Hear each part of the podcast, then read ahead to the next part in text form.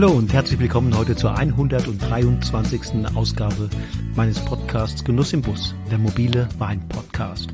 Mein Name ist Wolfgang Staud und wie immer lade ich dich ein, mich auf meinen Reisen in die Welt des Weines zu begleiten und dabei zu sein, wenn ich mich mit interessanten Typen der Wein- und Winzerszene treffe. Für die heutige Episode habe ich mich auf den Weg ins Markgräfler Land gemacht, also in die Weinbauregion zwischen Freiburg und Basel und in Heidersheim den Chef des ungemein traditionsreichen, bereits seit 1987 biologisch und seit 2010 biodynamisch geführten Weinguts Zerringer, den Fabian Zerringer, getroffen. Mitten in seiner Premiumlage Sonnenhole haben wir es uns an einem sommerlichen Frühlingsnachmittag bequem gemacht und ein lebhaftes Gespräch geführt.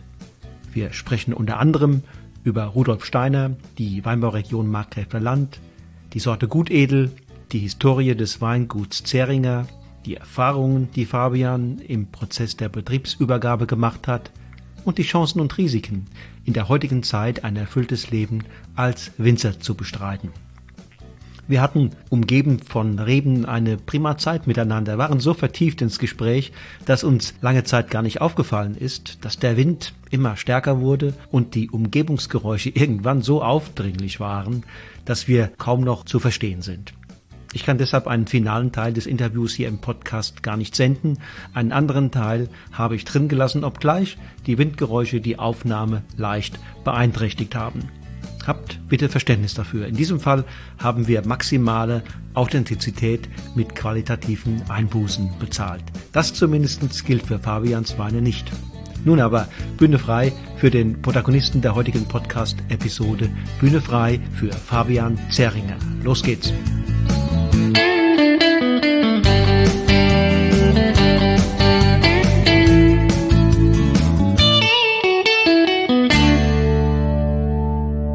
Hallo Fabian. Hallo Wolfgang.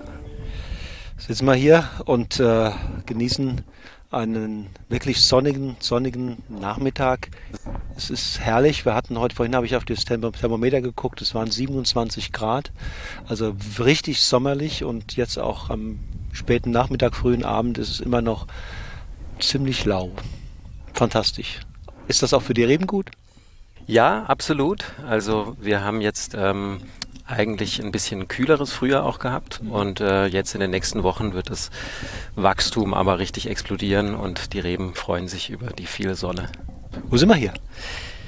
Wir sind jetzt in der Heitersheimer Sonnenhole, so unsere Grand Cru Lage, unsere beste Lage hier in Heitersheim. Und Heitersheim ist ein Städtchen äh, im Markgräflerland zwischen Basel und Freiburg gelegen.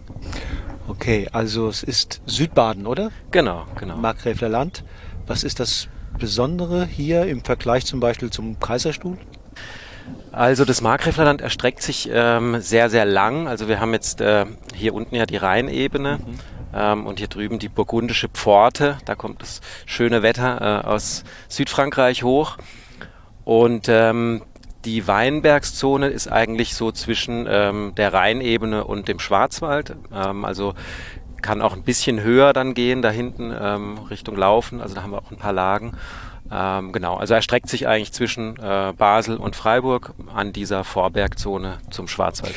Klima ähnlich warm, ähnlich sonnig wie im Kaiserstuhl, oder?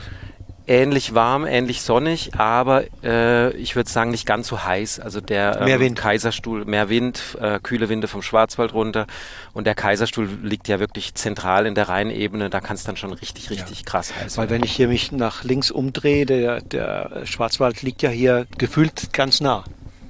Genau, also dieser äh, Bereich, wo Weinbau stattfindet im Markgräflerland, ist eigentlich relativ schmal, aber er streckt sich halt auch über einen sehr, sehr langen äh, Korridor. Bis fast nach Basel. Bis ne? nach Basel runter, ja. genau. Der Start ist eigentlich Freiburg, ähm, wobei diese Abgrenzung auch äh, ziemlich kompliziert ist. Da gibt es dann politisch und äh, weinbaulich nochmal andere Grenzen, ähm, aber da braucht man vielleicht nicht in die Tiefe zu gehen. Okay. Ähm, gibt es denn auch von hier sowas wie, ein, wie einen typischen Wein? Also wenn man, wenn man einem Norddeutschen, mal, einem Hamburger erklären müsste, das ist ein typischer Kaiserstühler, das ist ein typischer Breisgauer. Wo wäre denn euer Wein? Also wir sind ja wirklich so ganz in der Ecke Deutschlands ähm, und entsprechend halt auch sehr von Frankreich und der Schweiz äh, weinbaulich geprägt. Also einerseits von den Burgundern aus Frankreich, aber wir haben auch eine äh, ganz besondere Rebsorte, die es eigentlich nur hier im Markgräflerland gibt, nämlich den Gutedel. Mhm. Schassler. Genau. In der Schweiz. Da sind die auch ganz stolz drauf. Und ich muss sagen, das ist so eine der Rebsorten, die mir im Leben immer wieder begegnet sind und immer wieder hatte ich das Gefühl, sie werden unterschätzt. Ist da was dran? An meiner Wahrnehmung. Ja, absolut. Ähm, also Gutedel ist ja eine ganz, ganz alte Rebsorte, also wirklich Jahrtausende alt. Und ähm, es gibt wahnsinnig äh, spannende Gutedel. Es gibt aber leider auch sehr viel mittelmäßige Qualität. Banales Zeug gibt es ja, auch. Genau, ne? genau. Ja. ja, ja. Und ja, da fragt man sich sofort, ja, wodurch kommt der Unterschied zustande? Also Gutedel neigt zu hohen Erträgen. Also es ist eine relativ äh, große Beere auch. Und wenn man jetzt ähm, auf Menge aus ist, dann kann man da halt richtig ordentlich auch ernten. Kann man kriegen. Die kann man kriegen, genau. Und dann äh, schmeckt halt der Wein auch entsprechend. Ähm, und das ist halt wirklich so ein bisschen das Dilemma auch hier in, in, in, äh, im Markgräflerland, dass halt äh, in den letzten Jahrzehnten viel auf, auf Masse und Menge produziert wurde. Und entsprechend ähm, kriegt man halt dann ein dünnes, langweiliges Stöffchen. Und ähm, ja, das hat dem, dem Gutedel leider so ein bisschen auch äh, zu schaffen äh, gegeben. Und ähm, wir versuchen jetzt tatsächlich auch unter diesem Begriff Schassler ähm, einen Premium-Gutedel auch zu etablieren. Da gibt es eine Initiative unter einigen Kollegen im Markgräflerland, ähm, um einfach auch zu zeigen, dass die äh, Rebsorte auch total spannende Weine ähm, äh, bringen kann und dass es halt wirklich auch äh, viel Potenzial einfach äh, drin schlummert. Ist ja letztlich auch eine Sorte, ich würde sagen, auch wie zum Beispiel Grüner Veltliner oder wie auch der Silvaner, die ja in der Lage sind, gerade weil sie aromatisch relativ neutral daherkommen, dass sie auch Terroir äh, gut, Herkunft gut kommunizieren können. Ne? Genau, genau. Und einfach diese ähm, Tendenz, ähm, dass man auch wieder mehr Freude hat an eher leichteren Weinen. Das kommt halt jetzt dem Gutedel auch zugute. Also alkoholmäßig liegt der Gutedel eigentlich immer zwischen 11 und 12,5 maximal. Und das ist halt auch irgendwie schön, dass man so Weine hat, die jetzt nicht einem gleich umhauen, äh, alkoholmäßig, sondern dass man auch die Flasche leer trinken kann und vielleicht noch eine zweite. Ähm, um mal so ein bisschen den, den Fabian näher kennenzulernen, will ich dir mal ein paar Bälle zu werfen und du sagst ganz spontan, was dir dazu einfällt. Ähm, wir beginnen mit Rudolf Steiner. Hassliebe. Erzähl. Ähm, ja, also ich bin äh, 13 Jahre auf, auf eine Waldorfschule gegangen, die ja nach der Philosophie von Rudolf Steiner entwickelt wurde. Ähm, ich habe hier ein biodynamisches Weingut übernommen in sechster Generation ähm, und äh, ja, reibe mich immer, immer wieder an äh, den Ideen von Rudi ähm, und bin mal. Rudi ratlos. genau. bin manchmal äh, frustriert und äh, quäle mich auch mit dieser sehr schwülstigen Sprache und äh, in anderen Momenten wieder total begeistert, wie, wie weitsichtig und weise dieser Mann schon vor 100 Jahren war. Ähm, und äh, ja, also je älter ich werde, desto mehr entdecke ich, äh, wie cool diese Ideen eigentlich sind. Ja, es ist schon ein Typ, an dem man sich tatsächlich sehr gut reiben kann und ich glaube, man kommt weiter, wenn man ihn nicht immer wörtlich nimmt, sondern wenn man auch mit einer gewissen Distanz die Dinge liest und sozusagen auch an der einen oder anderen Stelle selbst weiterdenkt. Ganz genau. Und das gefällt mir auch als Grundprinzip, ähm, dass einfach dieses freiheitliche Denken äh, im Vordergrund steht, dass der Mensch im Vordergrund steht und dass man sich gar nicht so äh, fundamentalistisch mit der wörtlichen Auslegung äh, seiner äh, Texte beschäftigen sollte, sondern eigentlich mit, mit der Message, die dahinter steht. Biodiversität. Ja, ähm, extrem wichtig und für uns eines der obersten Ziele äh, unseres Wirtschaftens, dass wir versuchen, möglichst viel Leben hier im Weinberg auch zu erhalten. Ähm, einfach auch um dann, wenn alles gut klappt, auch diesen Betrieb äh, in der siebte Generation übergeben zu können und sagen zu können, hey, Sohn oder wer auch immer dann Bock drauf hat, du hast hier einen wirklich äh, gesunden Weinberg und einen gesunden Betrieb. Ähm, ja, also wirklich auch ein ganz, ganz wichtiges Thema. Köpfer. Paulin Köpfer äh, ist unser langjähriger Betriebsleiter, schon seit 35 Jahren bei uns. War damals 1987 ein äh, junger, motivierter Kerl, der schon Erfahrung im Bio-Weinbau hatte. Und mein Vater hatte das Glück, ihn für den Betrieb zu gewinnen. Und der Paulin, der ackert und macht seit ja, jetzt 35 Jahren für unseren Betrieb. Und wir haben ihm extrem viel zu verdanken.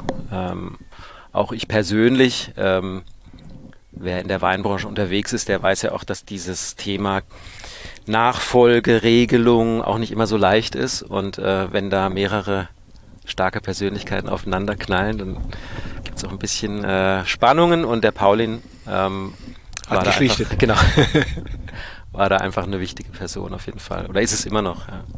Erzeugergemeinschaft. Erzeugergemeinschaft ist äh, unser Betriebsmodell schon auch seit vielen Generationen, auch schon ähm, aus, seit den 70er Jahren.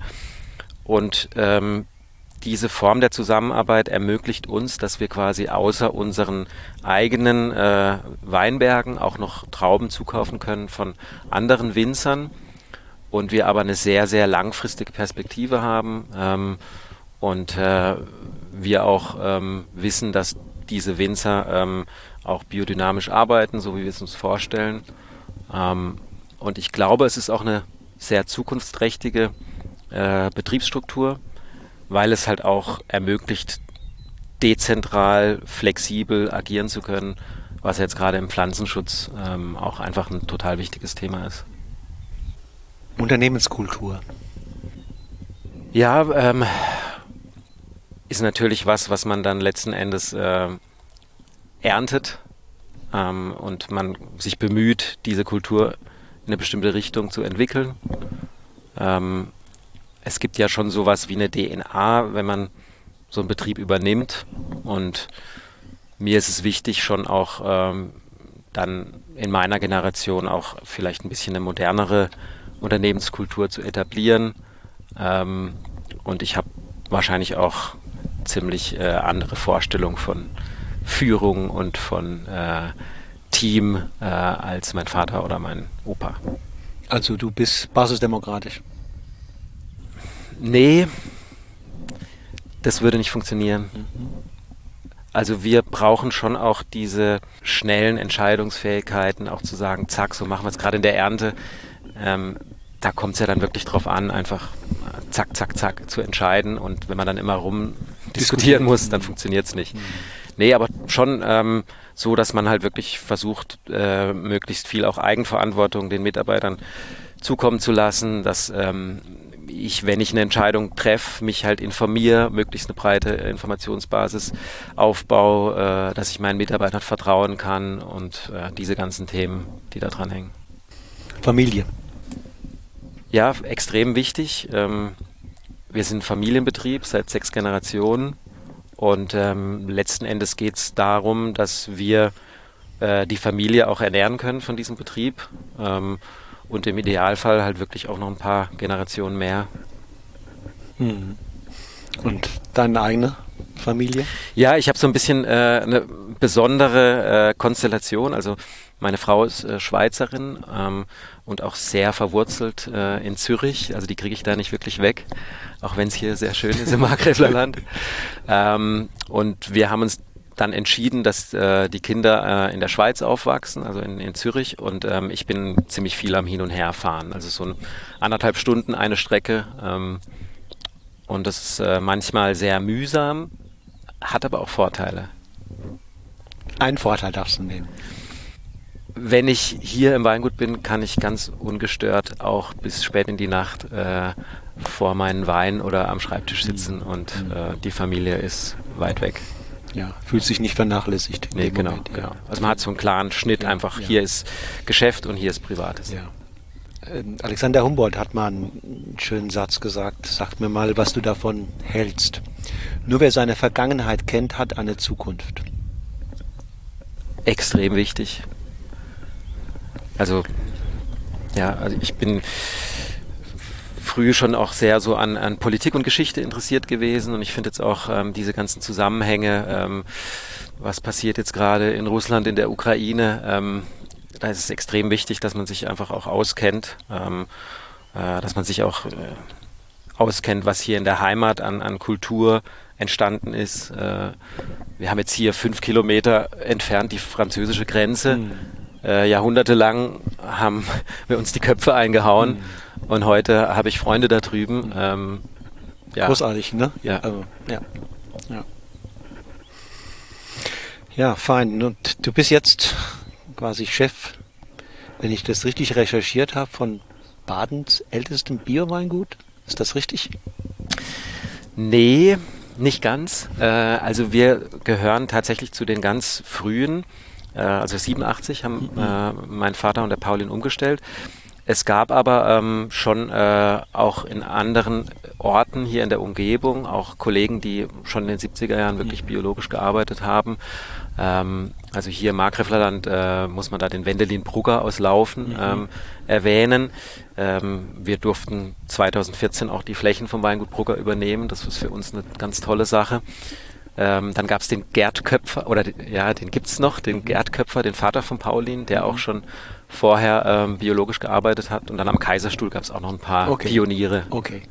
Okay, aber nicht viele. Es war zumindest damals eine absolute äh, Pioniergeschichte. Absolut. Äh, ja. Damals anzufangen. Und ähm, ich kann mich erinnern, dass die allermeisten, die damals anfingen, so ein bisschen beäugt wurden, beargwöhnt, äh, nach dem Motto, was, was, was haben die jetzt vor? Äh, die sind doch bestimmt ähm, politisch motiviert. Ja, natürlich, das waren natürlich die, die, die Spinner, die äh, hier irgendwie mit, mit Wollsocken und, und äh, langen Bärten genau. äh, durch den Weinberg gelaufen sind. Und ähm, es war für meinen Großvater auch ein ziemlicher Schock. Also mein, mein Opa, der war halt so ein Selfmade Man, äh, Nachkriegszeit, äh, Wirtschaftswachstum und auch so ein pa äh, Patriarch. Und mein Vater hat halt dann gesagt, nö, nö, nö, äh, ich will Qualität und ich will Bio. Mhm. Ähm, also das hat ja schon einige schockiert. Kann ich mir sehr gut vorstellen. Ähm, und wenn du jetzt zurückblickst, das ist ja eine gewisse, eine gewisse Tradition, ne? man könnte auch sagen, Tradition verpflichtet. Ähm, manch einen belastet sie sogar. Wie ist es für dich? Eher Ansporn oder eher was ganz anderes?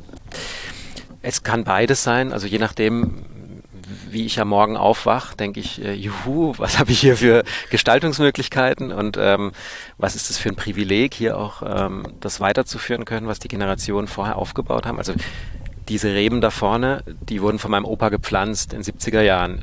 Wie cool ist das denn, ja, da jetzt ja, weiter dran absolut. stricken zu können? Ja. Und klar, auf der anderen Seite äh, kommt man dann schon, wenn man jetzt so eine schlechte Ernte einfährt wie letztes Jahr, also wir hatten ja historisch wenig geerntet, 21, dann überlegt man schon manchmal, äh, dass das vielleicht nicht so cool wäre, wenn man hier der letzte Zeringer ist in der ganzen Genera äh, Generationenfolge. Ähm, also kann natürlich auch dann belastend sein. Ja. Mhm. Machst du dir manchmal Sorgen, dass, dass der Klimawandel oder die immer wärmeren, trockeneren Jahren, dass das irgendwann mal zu einem tatsächlich ganz echten Problem werden könnte hier, dass man mal wirklich überlegen muss, kriegen wir das überhaupt noch in die Zukunft gewuppt? Ja, massiv. Wir haben ja jetzt hier, ähm, wenn wir die letzten 30 Jahre anschauen, einfach massive Veränderungen. Und ähm, ich kann mich noch erinnern, äh, früher ha hat man ja oft gehört, oh, meine Kinder, die sollen es mal besser haben als wir. Und den Spruch habe ich schon länger nicht mehr gehört. Ich glaube, die Leute checken so langsam, was man eigentlich den zukünftigen Generationen so aufbürdet.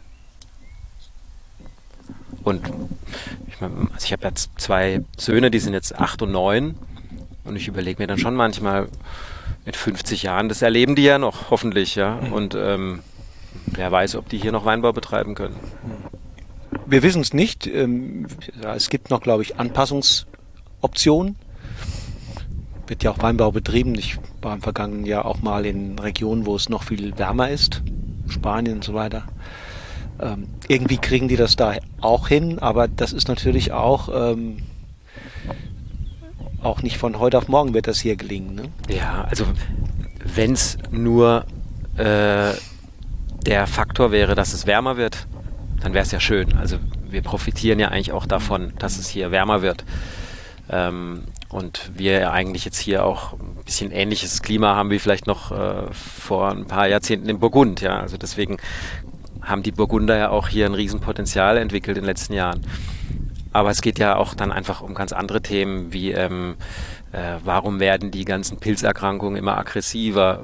Woher ähm, kommen diese ganzen, warum sind diese neuen Schädlinge plötzlich ein Problem? Ähm, was passiert mit der Bodenfruchtbarkeit? Ähm, wie gehen wir mit der Trockenheit um? Also es sind eigentlich viel mehr Themen, die da dranhängen, als nur der, die Tatsache, dass es wärmer wird.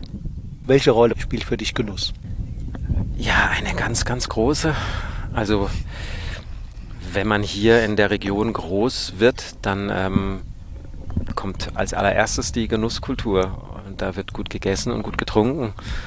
Und dann erst schaut man mal, äh, ob es was zu arbeiten gibt.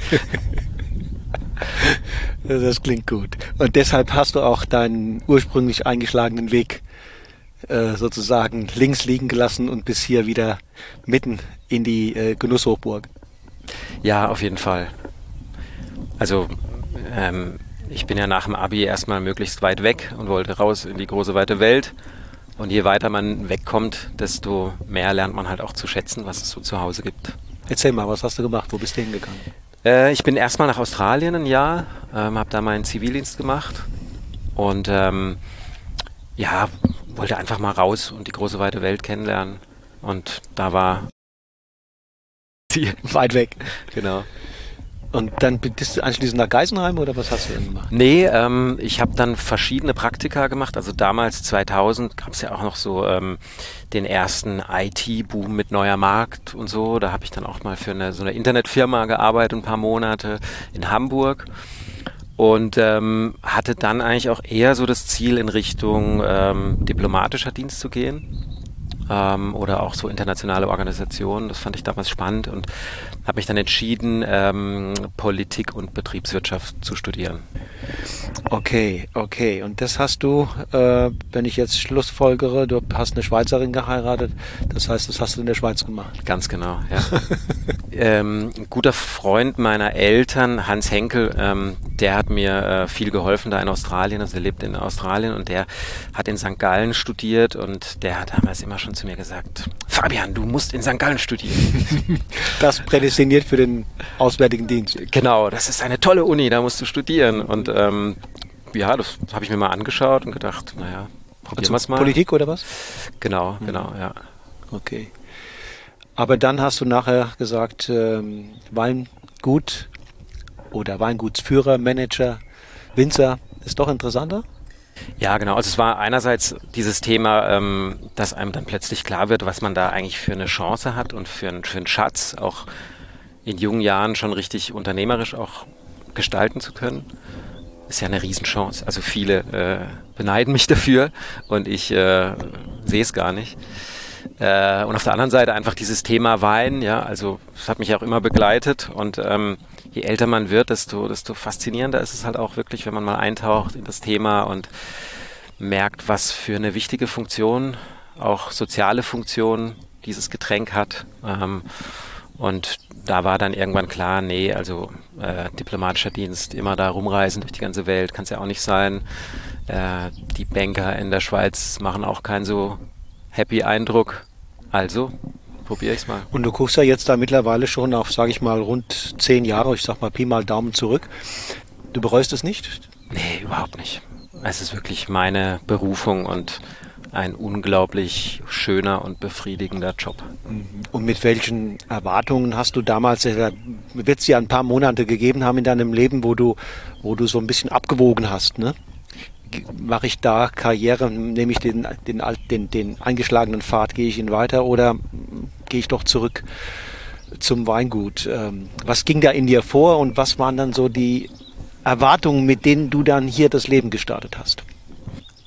Also die ähm, Grundüberlegung war halt schon auch die, ähm, einfach gestalten zu können. Also so ein bisschen Pipi Langstrumpf-mäßig. Ich mache mir meine Welt, wie sie mir gefällt. Und auf großer Ebene funktioniert es halt nicht. Das ist vielleicht auch ein bisschen vermessen, äh, den Anspruch zu haben. Ähm, aber hier äh, in diesem Weinberg und in diesem Betrieb, ähm, da habe ich meine eigenen, mein eigenes Reich und da kann ich auch meine eigenen Regeln setzen und einfach versuchen, auch irgendwie ein bisschen was, was Positives zu hinterlassen. Ähm, über, über das Produkt, über den Wein, den wir äh, den Menschen zur Verfügung stellen und mit dem sie hoffentlich Freude haben, ähm, der Natur hier draußen, den Mitarbeitern, den, den Winzern. Ähm, also das war schon so ein, schon auch ein gehöriger Schuss Idealismus mit dabei. Glaube ich. Gibt ja, gibt natürlich noch andere Produkte, aber Wein ist sicherlich eins der prädestiniertesten, ähm, mit dem man anderen Menschen Freude macht. Wein stiftet Freude, stiftet Genuss, stiftet aber auch Freundschaften, ne? Äh, äh entzündet Gespräche und, und ist sehr nah an anderen Kulturen auch dran. Äh, nicht, das, nicht umsonst wird es immer wieder auch in der Literatur und überall in den Künsten erwähnt und es ist Bestandteil. Ja, ich kann das gut nachvollziehen, dass man dann auf die Idee kommt, irgendwann, wenn man ein bisschen von der Welt gesehen hat, dann zu sagen, genau da will ich hin. Ja, das ist sicherlich eine komplett andere Entscheidung, wenn man das mit Mitte, Ende 20 trifft, mhm. als wenn man das mit 19 oder 18 oder 17 treffen muss, wo man, wo man noch, sagen wir mal, von der Welt weniger gesehen hat. Ja, genau. Und es hätte ja auch sein können, dass meine Vorfahren irgendwie Schrauben oder Klodeckel oder sowas produziert hätten. Dann wäre es vielleicht auch eine spannende Aufgabe. Aber mit so einem tollen Produkt ist es natürlich wirklich äh, schön. Und du hast es vorhin mal angedeutet, es ging nicht so ganz reibungslos dann die, die, der Generationenwechsel. Sagen wir mal zwei Fragen in einem. Wie hast du, äh, in welchem Zustand hast du das Weingut hier im Grunde genommen vorgefunden, als du dich entschieden hast? Und wie verlief dann die Übergabe? Ja, in der, in der Weinbranche sind immer auch starke Persönlichkeiten unterwegs. Ähm, und jeder hat halt so seine eigene Vorstellung und ich glaube, wir sind auch so ein Stück weit ähm, naiv drangegangen, also mein Vater und ich, der Vater und ich, wir verstehen uns sehr gut, das klappt schon, alles klar, wir brauchen noch keine Verträge und erst recht kein Coach. Ähm, und dann kommen aber halt diese ganzen wirtschaftlichen Themen auf und auch vielleicht auch Ängste, oh je, kann der Sohn das überhaupt? Äh, was mache ich denn, wenn der mir meine Rente, äh, steckt ja alles drin. Also es sind einfach dann plötzlich wirklich so handfeste kommerzielle Dinge auf dem Tisch und das haben wir einfach auch unterschätzt, was das bedeutet. Und damals war das Weingut auch in einer, in einer schwierigen Phase. Ähm, das war dann ja nach dieser Wirtschaftskrise 2009, 10, da hatten wir dann plötzlich auch massiv rückläufige Umsätze und es war halt alles in Bewegung und schon eine, eine sehr schwierige Phase auch für unseren Betrieb. Ja. Und dann habt ihr es doch ohne Coach ge geschafft oder habt ihr dann doch euch nochmal einen Supervisor oder einen, der es moderiert hat, geholt? Wir haben auf den letzten Drücker äh, einen Coach oder eine Coachin, sagt man Coach? Coachin? Ja, ich weiß gar also nicht. Eine Weib, ein weiblicher ja, Coach. Coach. Ähm, und die hat uns wirklich gerettet. Also das war einfach wichtig, dass da einer dazwischen sitzt oder eine, die ein bisschen moderieren kann zwischen beiden Seiten und dann war das auch letztlich gar kein so großes Hexenwerk, aber die, äh, die Dame, die Frau Grünberg, die war wirklich Gold wert, das, was dann letztlich auch eigentlich ganz gut hingekriegt haben. Und an alle, die jetzt, äh, an alle Kollegen da draußen, die vor einer ähnlichen Situation stehen, also dieses Geld ist wahnsinnig gut investiert. Also hätte ich das schon fünf Jahre früher gemacht, dann hätten wir uns sehr, sehr viel äh, Reibereien auch einfach erspart. Ja. Ja, ich glaube, es ist gut, dass du das nochmal so sagst, weil es hören nämlich ein paar Kollegen in der Regel mit und ähm, das ist ja in, in, im Grunde in jeder Familie ein Thema. Ja. ja. ja. Und mal geht es reibungslos ähm, und, und mal ist es mühsam. Mhm.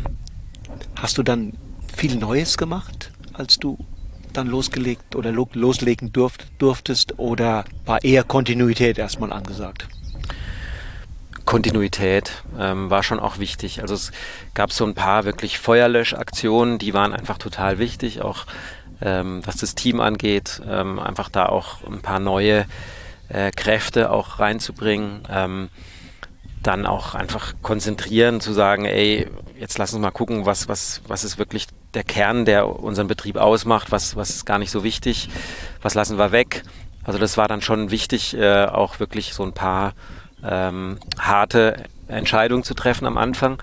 aber letztlich, also die Weinbranche ist ja so langfristig ausgerichtet. Also da, hier geht es ja nicht um, um Quartalszahlen, sondern wirklich um, um, um äh, Jahrzehnte. Äh, und deswegen ähm, äh, hat auch alles viel länger gedauert, als ich gedacht habe.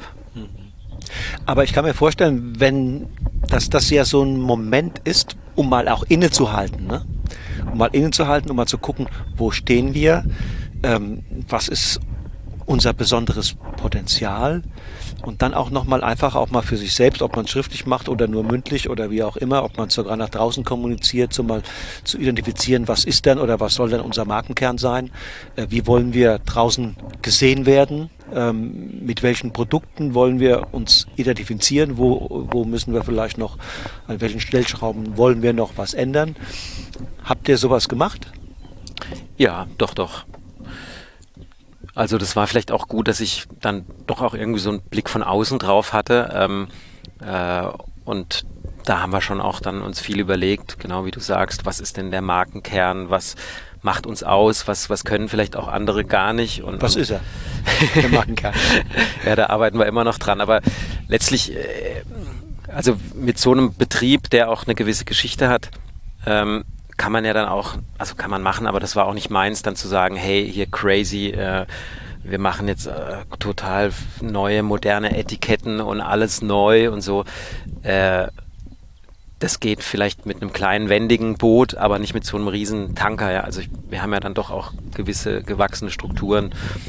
Und ähm, die Besinnung auf das, was eigentlich mein Vater da in den 80er Jahren eigentlich schon angefangen hat mit nachhaltig arbeiten, Bio, äh, wieder auf Holzfässer setzen, also äh, Barriques und auch diese ähm, Vierligfässer, ähm, also auf Qualität, nicht auf Menge, ähm, auch einfach äh, Genusskultur zelebrieren und leben und, und ähm, ja, auch wieder so ein bisschen so eine Lebensfreude reinbringen in den ganzen Betrieb. Ähm, ja, letztlich äh, war das, glaube ich, schon auch wichtig und, und ähm, das ist mir auch wichtig, dass das halt auch dann über unsere Weine auch transportiert wird. Hast du von der Stilistik eurer Weine damals schon eine genaue Vorstellung gehabt? Oder hast du gesagt, das müssen wir mal, da müssen wir noch mal ein bisschen Zeit ins Land gehen lassen, bis ich da anfange, was zu verändern? Oder war es sogar alles Paletti, dass die Stilistik der Weine ist allererste Sahne? Also das allererste, was mir schon auch wichtig war, war ein bisschen wegzukommen von den ganz, ganz fetten, schweren, überholzten äh, Weinen. Also wir hatten ja auch Spät- und Grauburgunder ähm, mit 14,5, 15 Prozent Alkohol und so. Also wirklich so ein bisschen aus dieser zu fetten, schweren Stilistik rauskommen. Das war am Anfang sehr wichtig. Ähm, und dann hat sich viel auch einfach so ergeben. Ähm, Fokussierung auf gewisse Rebsorten, ähm, jetzt haben wir auch einige Naturwein-Experimente mit Orange und so weiter, äh, was uns viel Spaß macht. Ähm, und halt auch immer wieder dran feilen, was äh, ist der Ausdruck oder das Besondere dieses speziellen Weinbergs und wie spiegelt sich das dann wieder im, im Wein und der Weinstilistik. Also das ist auch der Ansporn und da feilen wir immer weiter dran. Also ich glaube, das ist ja auch so ein Prozess, der eigentlich fast nie zu Ende ist. Und man kann immer wieder durch die Reben laufen und überlegen, ah, hier spüre ich jetzt eigentlich doch noch ein bisschen mehr Eleganz und hier kann man wirklich auch noch mehr Holz reinpacken. Also das äh, ist ein kontinuierlicher Prozess. Welche Weine sind, sind denn deine ähm, Lieblinge? Also welche Stilistik ist, sagen wir mal, die, die du am liebsten hast und die du auch dann lebst und genießt, wenn du mal nicht eure eigenen Weine im Glas hast? Also ich trinke mehr Weiß als Rot. Mhm. Ich trinke gerne auch schäumende Weine. Und äh, rebsortenmäßig ist es schon dann auch eher Weißburgunder Chardonnay mit einer gewissen Eleganz, äh, aber es darf durchaus auch Substanz und Power dahinter sein. Also jetzt nur Säure und äh, Mineralität ist auch nicht so meins. Ähm, und geografisch wäre ich dann wahrscheinlich doch auch wieder hier irgendwo. Okay.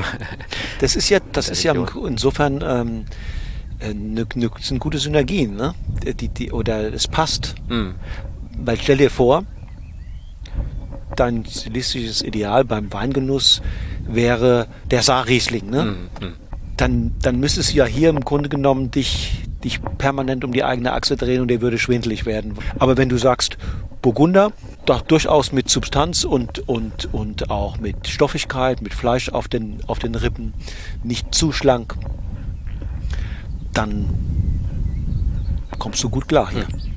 Absolut. Insofern ist das ganz sympathisch, dass, dass, dass du so ganz entspannt sitzt und sagst, genau diese Stilistik ähm, ist auch irgendwo meine. Hm. Ja, und es ist wirklich auch ein total wichtiger Prozess, rauszufinden, was sind die Weine, die mir am äh, besten schmecken, die mir gut tun. Ähm, und gerade hier im Markgräflerland äh, gibt es ja eine unglaubliche Vielfalt. Also es ist ja auch so ein bisschen Segen und Fluch. Ja, hier wächst ja alles. Also wir haben ja selbst ein bisschen Riesling, da äh, ja, der ist auch okay. Also es gibt bessere Ecken für Riesling, aber du weißt, was ich meine. Ähm, und da muss man schon auch so ein bisschen schauen, ähm, was ist denn wirklich so das Kernding, ja, und was sind die äh, Weine, die, die diese Region hier wirklich widerspiegeln. Ähm, wir haben jetzt da zum Beispiel auch Sauvignon Blanc, wir haben Viognier, also ich, wir haben auch viele Pivis, also neue Rebsorten. Ähm, und da gibt es viele spannende Sachen. Also ich würde wahnsinnig gerne auch Chenin Blanc pflanzen, aber irgendwann muss man halt auch sagen, nee, nee, nee, jetzt mach mal langsam. Die Preise ist eh schon viel zu lang, also genau. man muss sich fokussieren. Ja, ja, ja. Ist natürlich auch ein Wert, wenn man sagen kann, das, was ich da abfülle, das ist insofern authentisch, als es wirklich hier zu dieser Gegend passt. Und was will man, was will man einem Wein Schöneres sagen, als wenn man sagen kann, ja, du bist ein wunderbarer Botschafter deiner Herkunft. Das ist ja das, was, wo alle nachsuchen mhm. letztlich und was vielleicht in den auch mal phasenweise verloren gegangen ist, dass der Wein woanders gemacht wurde als, als draußen im, im, im Weinberg und, ähm, und dann darf auch jede Region einen anderen Typ hervorbringen. Mhm. Und wenn du jetzt mal zurückguckst, äh, deine Eltern haben, waren die mit ähnlichen Werten unterwegs wie du? Oder hat sich das im Laufe der Zeit, ist manches klarer geworden oder hat sich manches fokussierter jetzt äh, mit der Zeit? Nee, also so mit den Grundwerten äh, bin ich eigentlich sehr, sehr eng auch mit den Überzeugungen meiner, meiner Eltern. Äh, Stelle ich jetzt gerade mit Erschrecken oder mit äh, Erstaunen fest. Ähm, nee, also da haben wir schon ziemlich, ziemlich ähnliche Vorstellungen. Ja. Und jetzt haben sich die Dinge auch wieder, die damals mal vielleicht ein bisschen anstrengender waren, wieder längst geglättet und. Ja, auf jeden Fall. Also ich glaube, mein, mein Vater hat dann auch einfach mal ein bisschen äh, Vertrauen gebraucht. Also er hat ja jetzt auch gesehen, so ganz schlecht ist es ja nicht, was der Sohn macht. Und ähm, jetzt kommt halt auch so ein bisschen Altersmilde noch mit dazu und ich glaube, jetzt äh, das äußert er auch ab und zu mal, oh, schon ganz okay, was du da machst und so. Also, nee, nee, wir haben uns da auch wieder gefunden und ähm, äh, ja, also ich jetzt im Nachhinein, ähm, es ist ja auch normal, also es ist, äh, es ist ja auch eine Chance, es gibt Reibung, äh, unterschiedliche Ideen prallen aufeinander und ähm, ja. Was schätzt du an ihm besonders? Ähm, er ist ein Querdenker. also jetzt äh, vielleicht jetzt nicht, in, in diesem Querdenker äh, in der aktuellen. Ja, also äh, er denkt schon sehr alternativ ähm, und er äh, er hinterfragt viele viele Dinge ständig. Ähm, und äh, das kann dann auch anstrengend sein, natürlich, klar. Aber es ist schon auch faszinierend, weil es halt immer auch wieder nochmal einen Denkanstoß mehr gibt. Und, und äh, ich bin da vielleicht auch pragmatisch und sage, na komm, das machen wir jetzt einfach so fertig aus. Und dann, nee, jetzt muss ich aber nochmal daran denken. Ja, okay. Und ja, da ist er schon sehr, sehr eigen und, und, und ähm, das schätze ich aber auch sehr. Mhm. Also als Sparingspartner manchmal anstrengend, aber auch letztlich ähm, sehr, sehr inspirierend. Ja, total.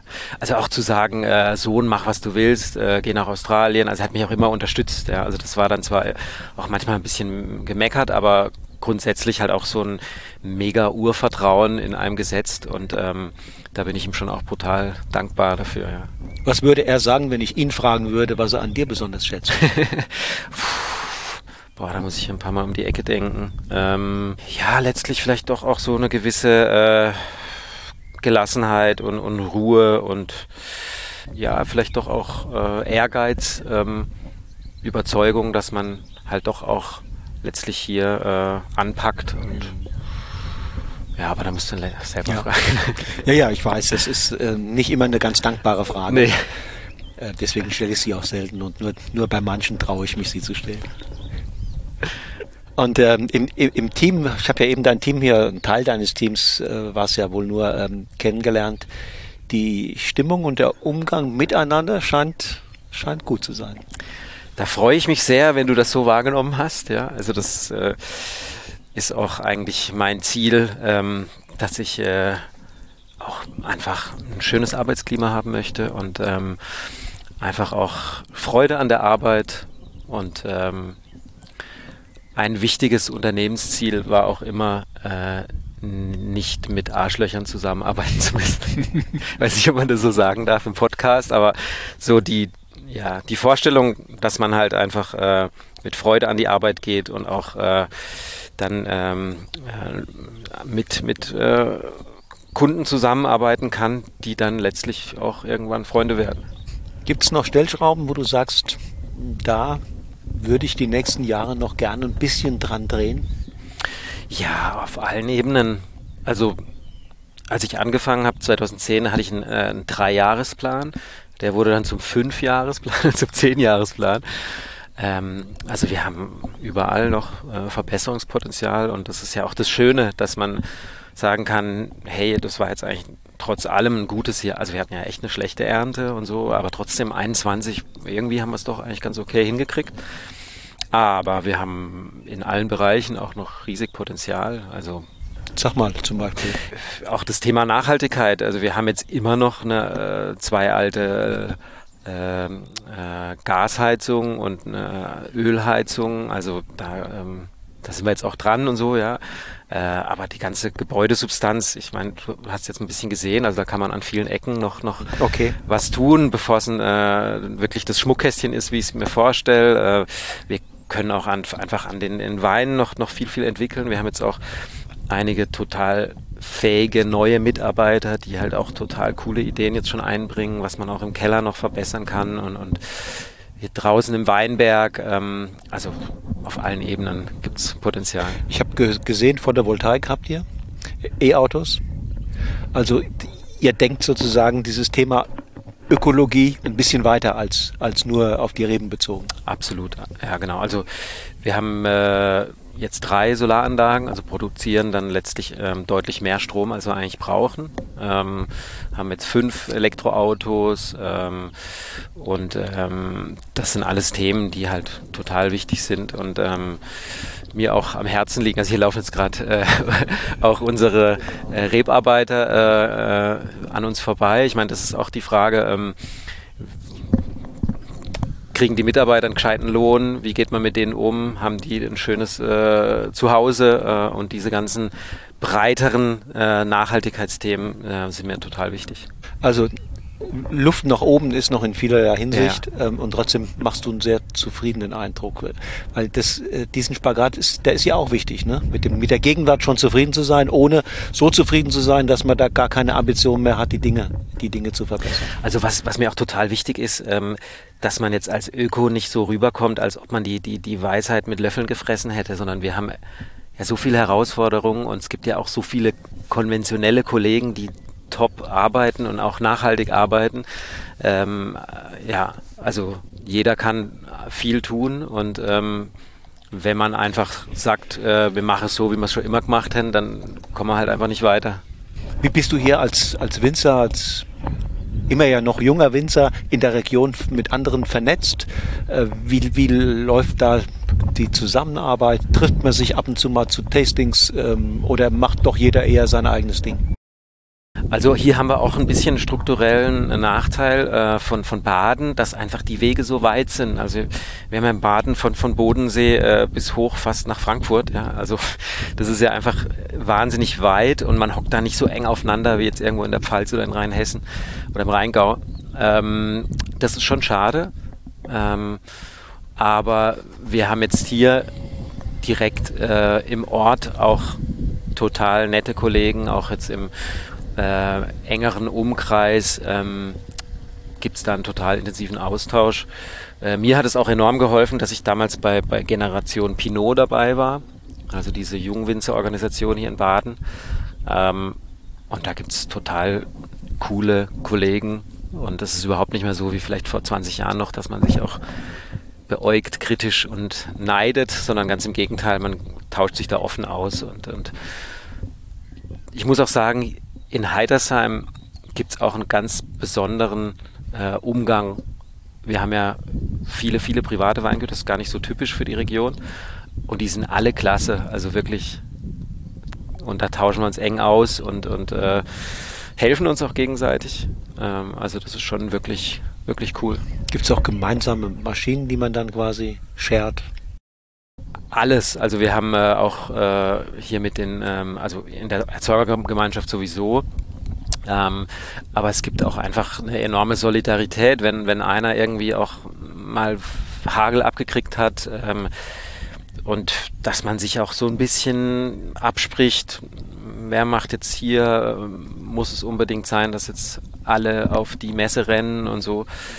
Also da kann man inzwischen schon auch einfach sehr offen miteinander sprechen und ja, sich auch gegenseitig äh, voranbringen. Und ich glaube, viele, viele von den jungen Kollegen, die haben das auch einfach gecheckt, dass es darum geht, einfach Baden als, als äh, Gebiet und als Region voranzubringen und jetzt nicht, dass jeder sein eigenes Süppchen kocht.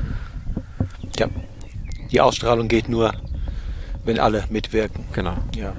Ja, Fabian, wie, wie sieht es eigentlich mit deinem, mit deinem Sortiment aus? Wie ist dein Portfolio denn letztendlich aufgebaut? Wie setzt es sich zusammen?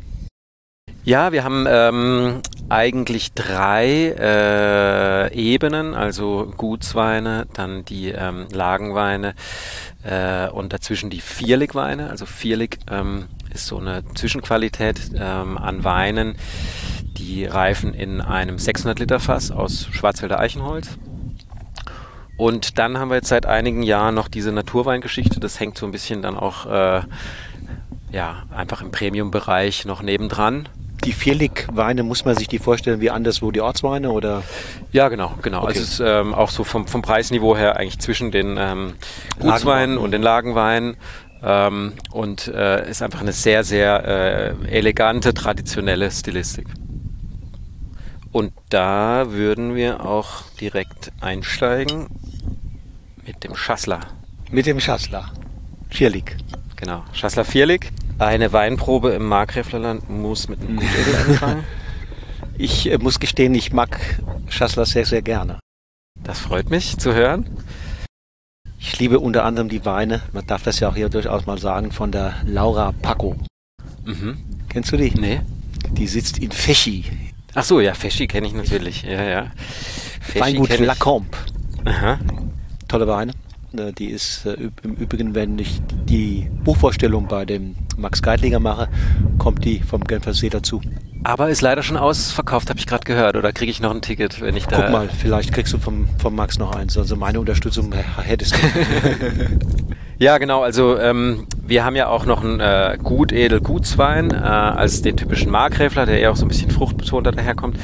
Und dieser heißt jetzt Schassler, weil er tatsächlich auch eher so ein bisschen in die Genfer See-Stilistik geht.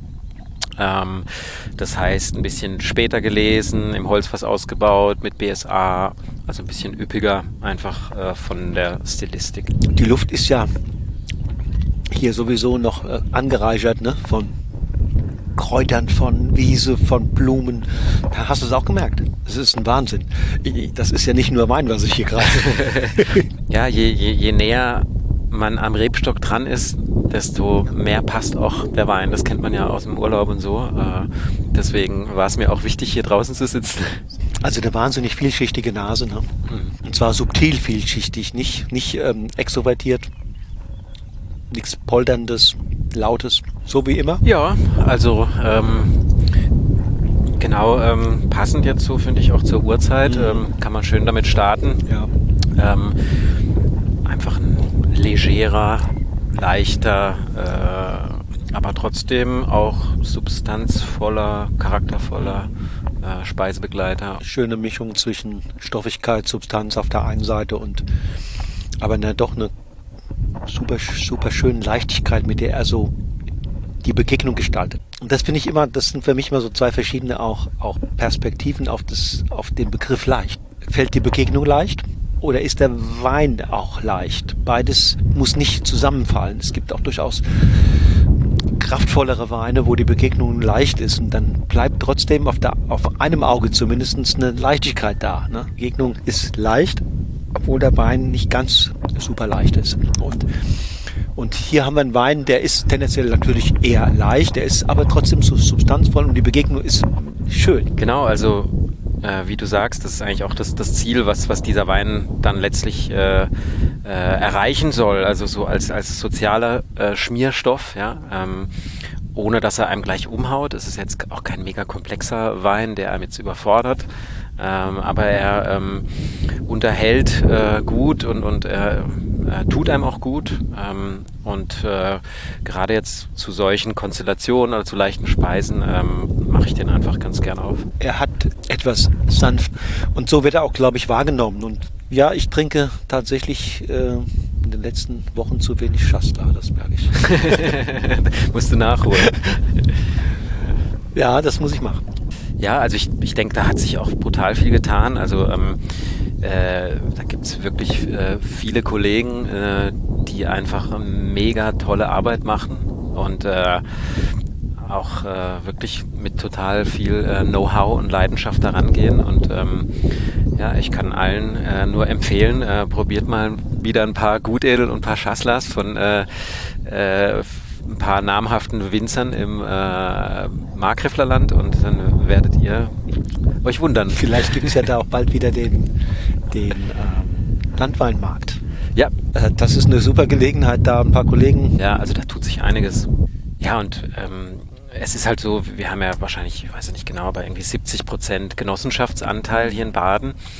Und äh, leider gibt's da oft sehr schwerfällige Strukturen und mit, mit äh, alten Herren, die halt dann zusammenhocken und irgendwie eine tolle Marketingstrategie überlegen sollen. Und äh, ja, da kann man sich vorstellen, was oft bei rauskommt. Auf der anderen Seite, ähm, wenn man jetzt auch nach Süd Südtirol schaut, also da ist, äh, das Genossenschaftsprinzip an sich ist ja nichts Schlechtes, sondern es gibt tolle Beispiele, wie Genossenschaften super Weine machen können und ganze Regionen wirklich auch voranbringen können. Also ähm, ich habe da äh, große Hoffnung, dass da in Baden auch einiges passiert. Ja, die, die Südtiroler haben sehr früh angefangen, ähm, auch die äh, Genossen, also die teilnehmenden Winzer, auf eine Art zu motivieren, die nützlich ist, die beiden hilft. Den Winzern hilft. Ähm, sie fühlen sich da viel mehr auch Teil des Endprodukts und ähm, legen dann eine ganz andere Energie in ihr Handeln. Und das, ja, das ist nicht nur monetär immer, äh, sondern auch, sie werden mitgenommen auf Reisen, sozusagen, dass sie sich tatsächlich Teil einer, einer spannenden Weinkultur fühlen. Insofern haben die Verantwortlichen in den Genossenschaften da durchaus auch noch ein paar Reserven, die sie mobilisieren könnten. Absolut, ja. Also hoch auf den Schassler. Ähm, Vierlig, ich weiß nicht, ob ich es schon erwähnt habe, also ähm, ist eigentlich die Bezeichnung vom Fass. Also das Fass heißt Vierlig, ist ein alter ähm, Ausdruck und das kommt eigentlich von einem alten Raummaß. Es gab mal ähm, ein badisches Ohm, das waren 150 Liter. Und dann hat man halt irgendwie ja, Vierling oder Vierlig irgendwie so mundartlich gesagt. Äh, also vier Ohm sind dann 600 Liter. Und das Besondere an dem Fass ist halt, äh, dass die Eiche wirklich aus dem Schwarzwald kommt. Und ähm, mein Vater hat diesen Begriff Vierlig äh, in den 90er Jahren äh, markenrechtlich schützen lassen. Und das ist halt jetzt auch so ein bisschen Segen und Flug, äh, Fluch. Ja, also cool, nur wir dürfen Vierlig draufschreiben. Aber auf der anderen Seite, es, es kennt halt kein Mensch außerhalb von unserem Kundenkreis. Ihr könnt also, das ja öffnen. Ja, stimmt. Wir könnten den Markenschutz öffnen. Ah, da muss ich mal drüber nachdenken. Ja, und seid ihr Initiatoren, großzügig und es wird bekannt. Da denke ich mal drüber nach schon eine neue Innovation hier kreiert. Das ist jetzt ein Weißburgunder? Genau. Heidersheimer Sonnenhole. Und jetzt ähm, haben wir einen 2020er im Glas. Ja, also ich würde auch sagen, jetzt einer unserer Signature Wines, ähm, einer unserer ähm, ja, äh, Visitenkarten. Ähm, Weißburgunder als Rebsorte ähm, schmeckt mir einfach sehr gut. Äh, ich bin eher der Weißburgunder-Typ. Ähm, auch was jetzt die ähm, weinbauliche Arbeit angeht, ist Weißburgunder halt einfach auch äh, gesünder noch und so und, und ich m, bin auch ein bisschen weg von den fetten Grauburgundern. Das äh, soll jetzt eigentlich ein Weißburgunder sein, der durchaus halt auch richtig Volumen und Power hat. Komplett im Holz ausgebaut, also französische Barriques ähm, massiv äh, im Ertrag reduziert und dann wirklich von Hand in Kisten gelesen, einfach äh, keine faulen Bärchen. Und ähm, dann 90, 90 Grad Öchsle oder wie lest du die? Genau, also so um die, um die 90, kann auch mal 92, 93 haben. ähm, also schon auch äh, reif.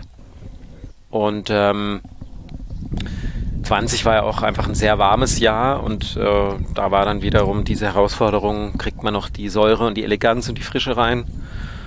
Und ähm, ja, das ist eigentlich jetzt so der Wein, den ich wahrscheinlich am häufigsten auch selber trinke, wenn ich so vorm Sortiment stehe und überlege, was passt denn heute Abend, dann greife ich häufig zu dem. Auch, auch in dem Alter jetzt oder holst du dann ein älter, zwei älter raus? Hm. Also ich bin jetzt tatsächlich auch eher beim, beim 19er noch. Ähm, äh, finde den jetzt aber auch schon ziemlich schön zugänglich. Also die müssen jetzt auch nicht so mega lange reifen, gerade ähm, der Weißburgunder. Ähm, aber das ist dann halt auch ein bisschen persönlicher Geschmack. Mag man die reifen Noten oder halt nicht so. Ist ja nun vom Holzeinsatz alles in allem doch dezent. Also so vielleicht 20% neues Holz okay. dabei, ja.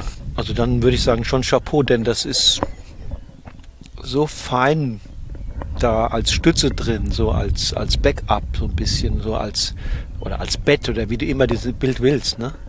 Oben drüber und, und, und, aber deutlich sichtbarer ist nicht sozusagen dieser Barrik als Rahmen oder als Bett, sondern die Frucht und das und die Substanz des Weins. Also der wird dadurch gestützt und ein bisschen kriegt ein paar Leitplanken. Das ist nicht äh, vom Eindruck her dominant. Ganz im Gegenteil, würde ich sagen. Und zählt zu diesen Weinen, die mich deshalb auch ansprechen, weil sie zwei Dinge miteinander verbinden. Nämlich auf der einen Seite ähm, ein super smartes Mundgefühl, also eine, eine, schöne Zartheit verbunden mit Substanz und Stoffigkeit. Da, da ist auch, da kannst du reinschreiben. Und dann fließt das durch den Mundraum und endet, endet nicht irgendwie breit, sondern es kommt im Finale dann doch nochmal der nötige frische Kick und der Grip auch über, über ein paar Gerbstoffe, ob die nun vom Holz kommen oder weiß ich jetzt, kann ich nicht ganz genau sagen, aber da ist, ist was zu erkennen. Und dadurch wird er nochmal lebendig im Finale und fängt da nicht an, so sich äh, schläfrig zu verabschieden. Ja, und Weißburgunder ist natürlich auch eine andere Sorte als Grauburgunder. Man, hat, tut, man tut sich, wenn man da Richtung Eleganz geht, ein bisschen leichter. Ne? Ja, und Grauburgunder, ähm, also wir haben ja seit 20 Jahren einen Grauburgunder Boom, das ist unfassbar. Also wir könnten doppelt so viel Grauburgunder verkaufen, wie wir im Keller haben.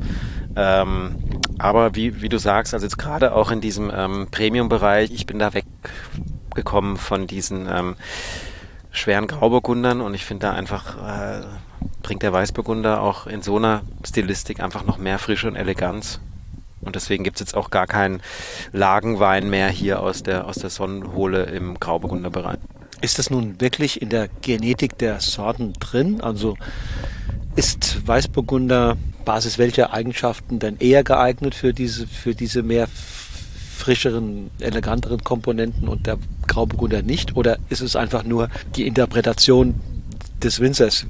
und wie es Generationen halt schon immer gemacht haben. Mhm. Also der Weißburgunder bringt schon noch mehr ähm, Robustheit mit, äh, also jetzt zumindest hier Draußen in unserer im, im Weinberg, mhm. ja, also äh, gerade auch was jetzt Botrytis und so angeht, ähm, da haben wir äh, den Weißburgunder immer gesünder als den Grauburgunder. Ähm, es kann natürlich auch dran liegen, dass es mittlerweile für Grauburgunder hier eigentlich fast schon zu warm und nass ist. Also es spielen ja auch solche Dinge eine Rolle. Äh, passt die Rebsorte überhaupt noch richtig hier rein? Und da ähm, machen wir die ähm, äh, äh, ja, also da haben wir die Erfahrung einfach gemacht, dass das Weißburgunder einfach noch mal länger auch ähm, stabil ist und halt dann auch noch ein bisschen mehr Säure hat und, und das ist schon ein Unterschied. Ja.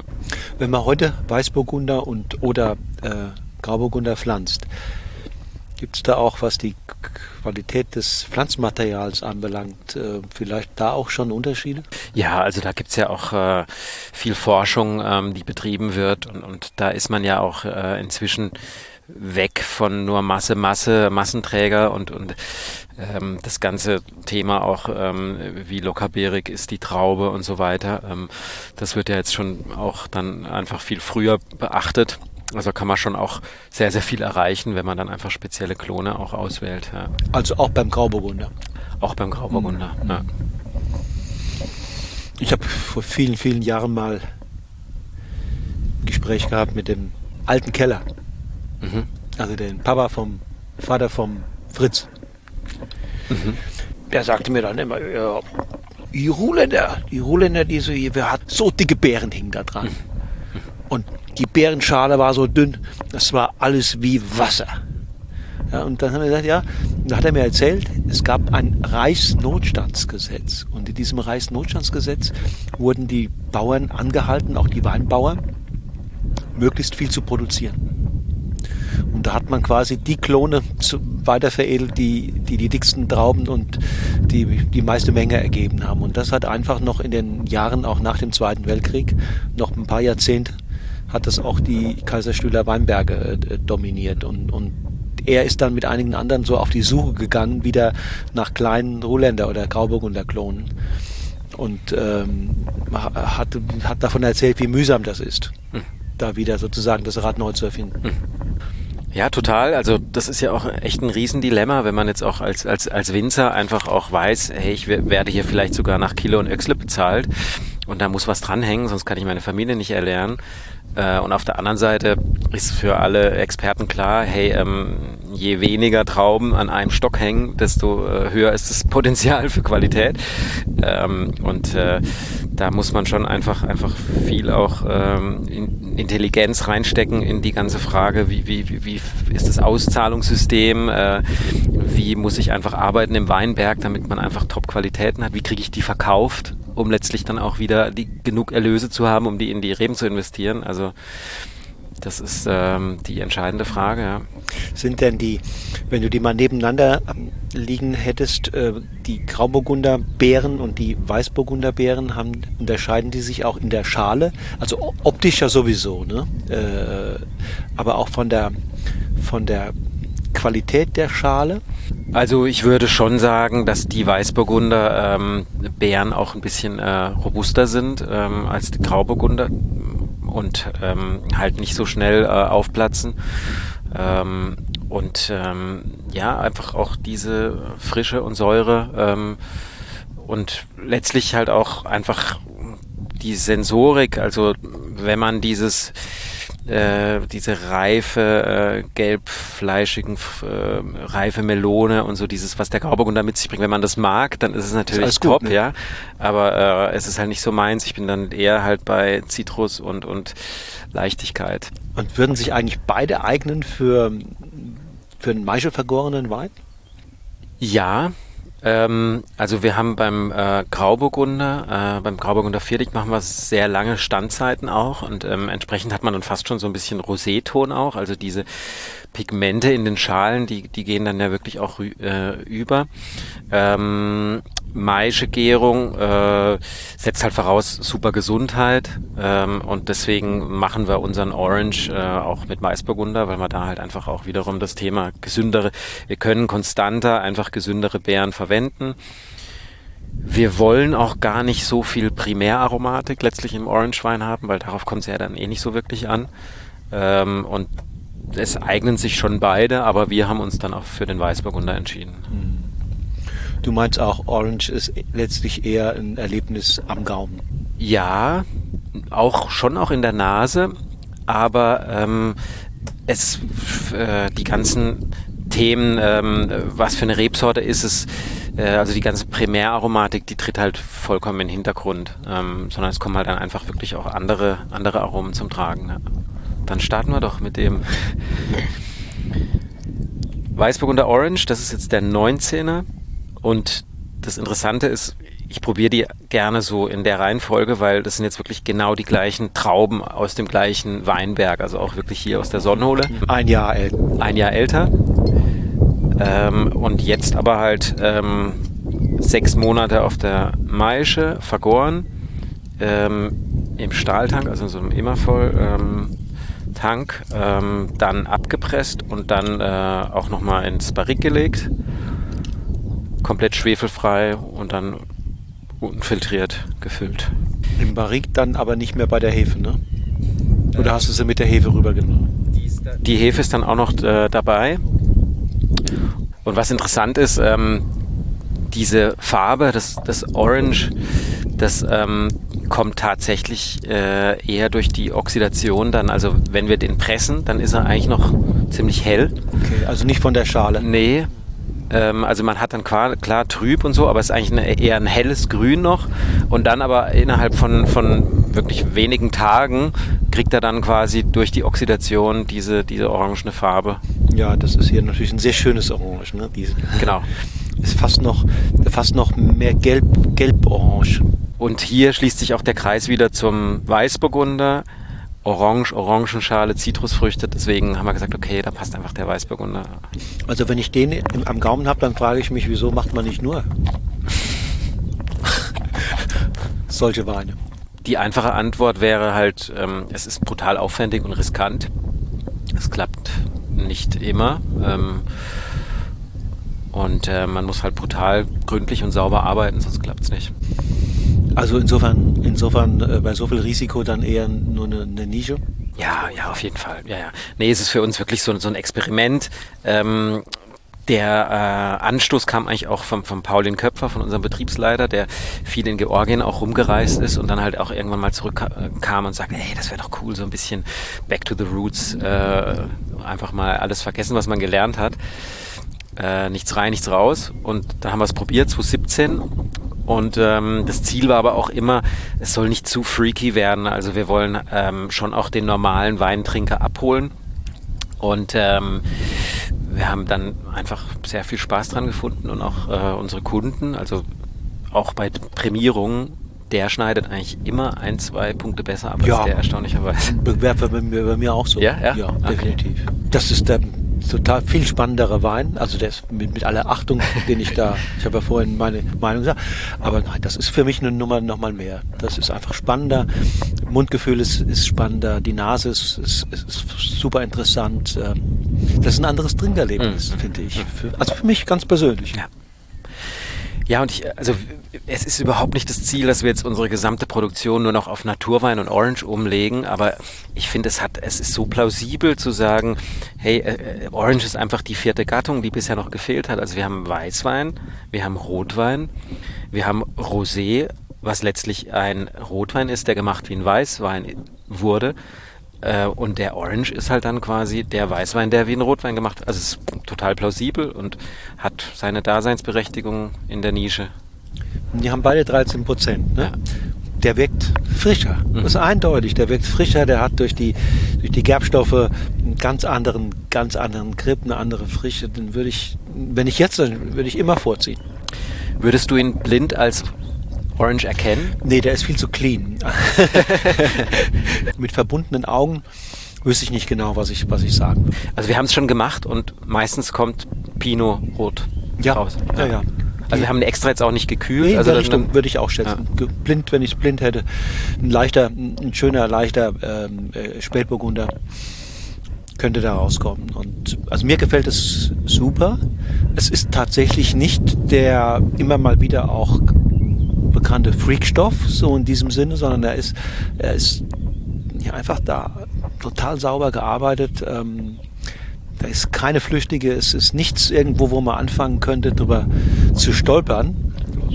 Mir gefällt das Zeug sehr gut. Mhm freut mich. Ja, also ich, ich habe auch gebraucht, äh, um mich da reinzutrinken. Aber ich finde wirklich, wenn man sich so ein bisschen drauf einlässt und einfach sagt, hey, ähm, lass uns mal die Grenzen des guten Geschmacks einfach austesten. Ähm, und und ähm, dann kommen coole, komplexe Sachen bei raus. Und hier hat man wirklich einfach Komplexität mhm. und, und mhm es ist kein Wein für, für jeden Tag, aber man kann ihn halt super spannend auch zu bestimmten Speisen einfach einsetzen und dann ist es ein tolles Genusserlebnis. Weil es gibt ja Kollegen von dir, die, die machen nur so, ne? Ja, ich finde es auch brutal cool. Also diese, dieser Mut zur Individualität und weg von dem Mainstream-Getränk, was immer gleich schmeckt. Also ich habe da einen Heidenrespekt davor, ähm, wenn es dann irgendwelche äh, Hipster-Werber äh, sind oder so, die einem einen fehlerhaften Wein hinstellen und sagen, es ist doch toll, dann, ja, dann bin ich auch raus. Aber ähm, ich finde es schon eine, eine, tolle Bewegung und, und einfach ja, ein bisschen mutig sein und, und ausprobieren. Das finde ich toll. Ja, absolut. das, das, ist tatsächlich auch das Spannende der letzten zehn Jahre, dass, mhm. dass diese Dinge einfach äh, möglich geworden sind und dass es auch der Verbraucher sozusagen diese, diese äh, Dinge mitgeht. Ne? Einige zumindest sagen. Fabian, jetzt sitzen wir hier schon fast anderthalb Stunden.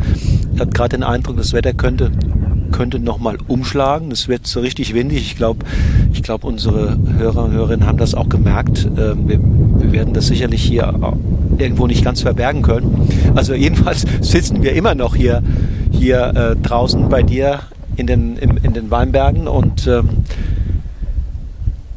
hatten eigentlich eine, eine schöne Zeit, wenn ich jetzt zurückblicke, gemeinsam. Der Spätburgunder war tatsächlich Kork, also über den gibt es heute nichts weiter zu berichten, als die Hoffnung, dass das er beim ja, das holen wir nach, nämlich die Hoffnung, dass er beim nächsten Mal dann tatsächlich äh, uns Freude bereitet und über die eine oder andere Träne, die wir jetzt so ein bisschen haben weggedrückt, äh, hinweg hilft. Ähm, Fabian, hast du noch Wunsch? Hast du noch etwas, was du, was du den Hörern gerne mit auf den Weg gibst? geben möchtest? Ich wünsche mir, dass alle Hörer in die Johanniterstraße 61 nach Heitersheim kommen und bei uns Wein kaufen. Ähm, was habe ich für Wünsche? Wir haben jetzt hier gerade mit so ein bisschen Wetterwechsel zu kämpfen. Also wenn ich mir was wünschen dürfte, dann wäre es tatsächlich einfach ein bisschen Kon Kontinuität, was das Wetter angeht. Äh, weniger so äh, schlimme äh, Ängste mit Spätfrost und äh, Starkregen und Klimawandelgedöns. Also wenn da einfach irgendwie ein bisschen Kontinuität einkehren würde, dann könnten wir einfach viel äh, besser schlafen. Früher war alles und, besser, das Wetter. genau, nee, aber ähm, ansonsten ähm, äh, ja, brauche ich gar nicht so viel rumwünschen, sondern bin eigentlich ganz happy in der Realität. Dann sage ich dir ganz herzlichen Dank. Schön, dass du hier bei Genuss im Bus dabei warst und äh, alles Gute dir und deiner Familie. Vielen Dank, Wolfgang. Tschüss. Ciao. So, ihr Lieben, das war mein Gespräch mit Fabian vom Heitersheimer Traditionsweingut Zähringer. Er hat uns, glaube ich, einen super guten, vor allem ungemein authentischen Einblick in seine Biografie, sein Leben als Weingutschef und die Zusammenarbeit mit den Winzern in der Erzeugergemeinschaft gegeben.